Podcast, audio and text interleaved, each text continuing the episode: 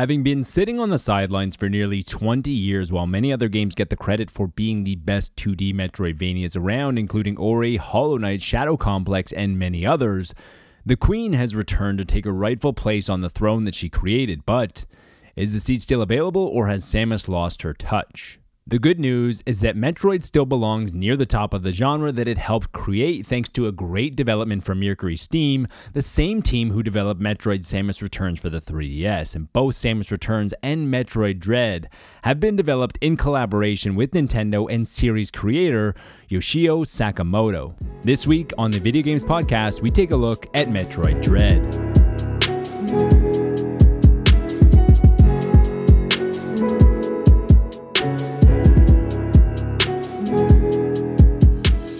Having not owned a Nintendo handheld since the Game Boy, there have been many missed entries since, including Metroid Fusion on the Game Boy Advance in 2002, which is the prequel to Metroid Dread. And there are also likely a lot of owners of the Switch who might be coming to the series fresh, having never played any of the first four entries in the storyline. Metroid Dread does a very good job at the start by filling players in on the storyline up until this point, whether you're brand new to the series or if you've been there every step of the way. And this is done in a very movie of the week style that had me concerned at first because this is the first thing you see when playing Metroid Dread, but those fears are quickly assuaged once you start exploring as Samus and you can see the passion that went into this project.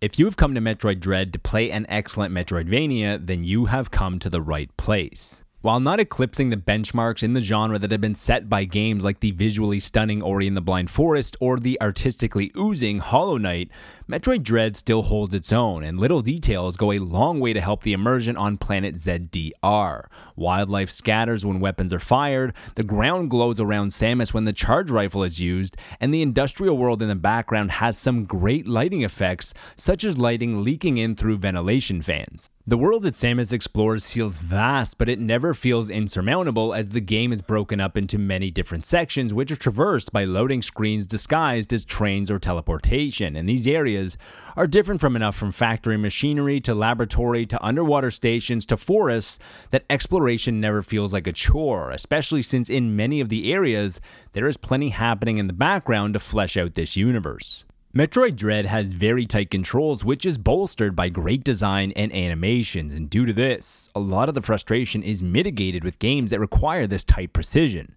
Samus auto clambers to areas that can sometimes seem just on the edge of reachability, and she also automatically turns into a ball when the tunnel is at the right height. Playing Metroid Dread is perfectly serviceable on a launch Nintendo Switch in handheld mode, but Metroid Dread feels best when playing docked using the Pro Controller. Metroid Dread also sees the return of the deflect mechanic, which was introduced by Mercury Steam with Metroid Samus Returns, and this was a very smart addition to the Metroid formula, which is a great way to add a level of strategy and timing to her arsenal. It also fits in perfectly with Samus, as she is a badass bounty hunter, and no matter the size of the alien, all she needs is the right window of opportunity to disarm and disable a foe. Metroid Dread runs very well on the Switch with a near flawless frame rate that runs at 60 frames per second that feels like a requirement for the accuracy needed for a modern Metroidvania.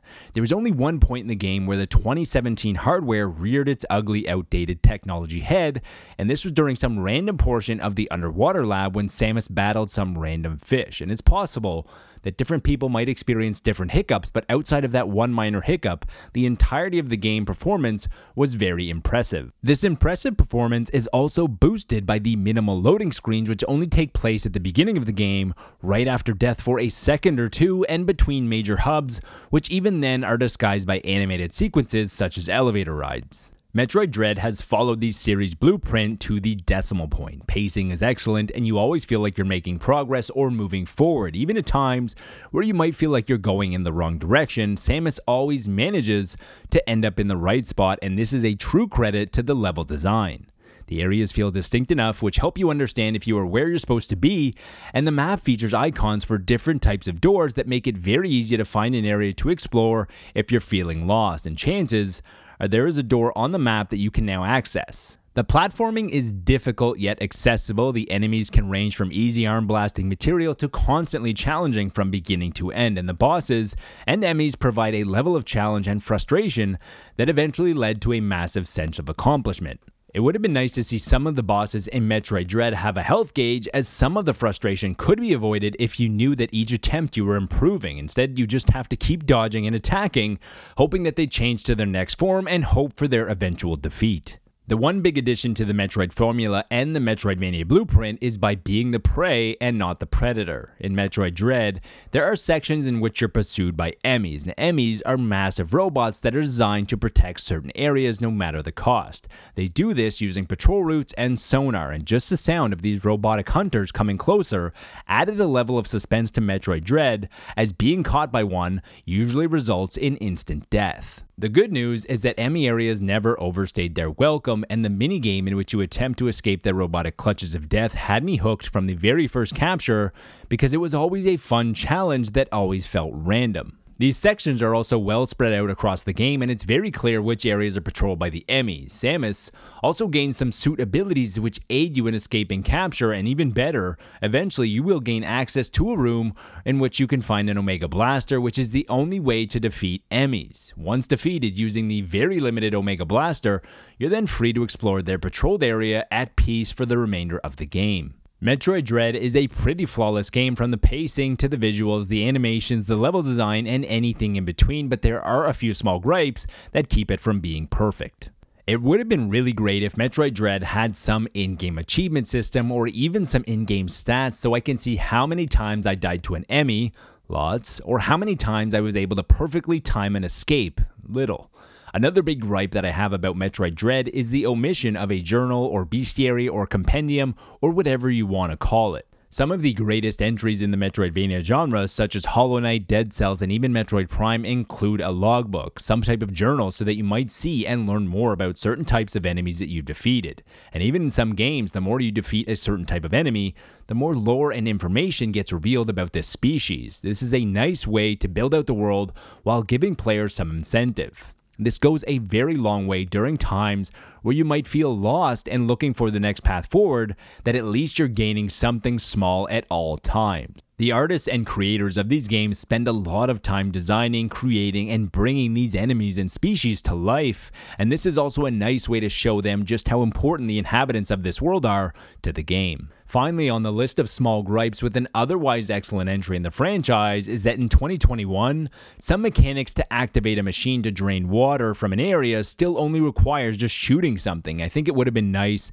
if some light puzzle solving mechanics were required to activate some mechanism. It's also a shame that Mercury Steam's first entry in the series, Metroid Samus Returns on the 3DS from 2017, which was a remake of the 1991 Game Boy title, Metroid 2 Return of Samus, did not get ported alongside Metroid Dread or included in a special edition or something like that, as playing 2D Metroid on the Switch feels fantastic. But knowing Nintendo, with what seems like will be the most successful Metroid game of all time, thanks to thirst from the community, plus the install base of over 89 million million Switch users, the company will port it to the hybrid system in about a year at full price. When it's all said and done, Metroid Dread doesn't add much new to the genre or even the franchise, but that's okay. There is a reason that Metroid as a franchise has resonated with fans for over five different decades and spawned a genre of its own.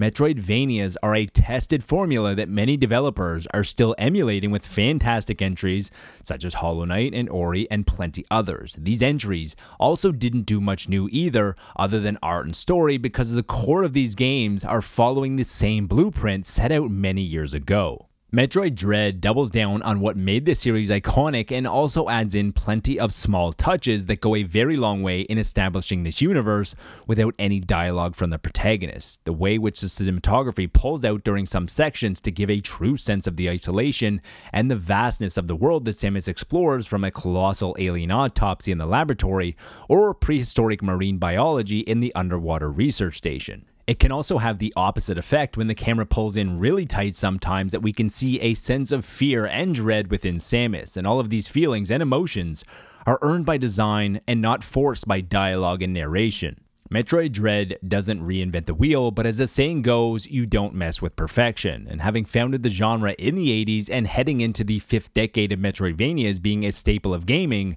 it's clear that the Metroidvania formula is perfection.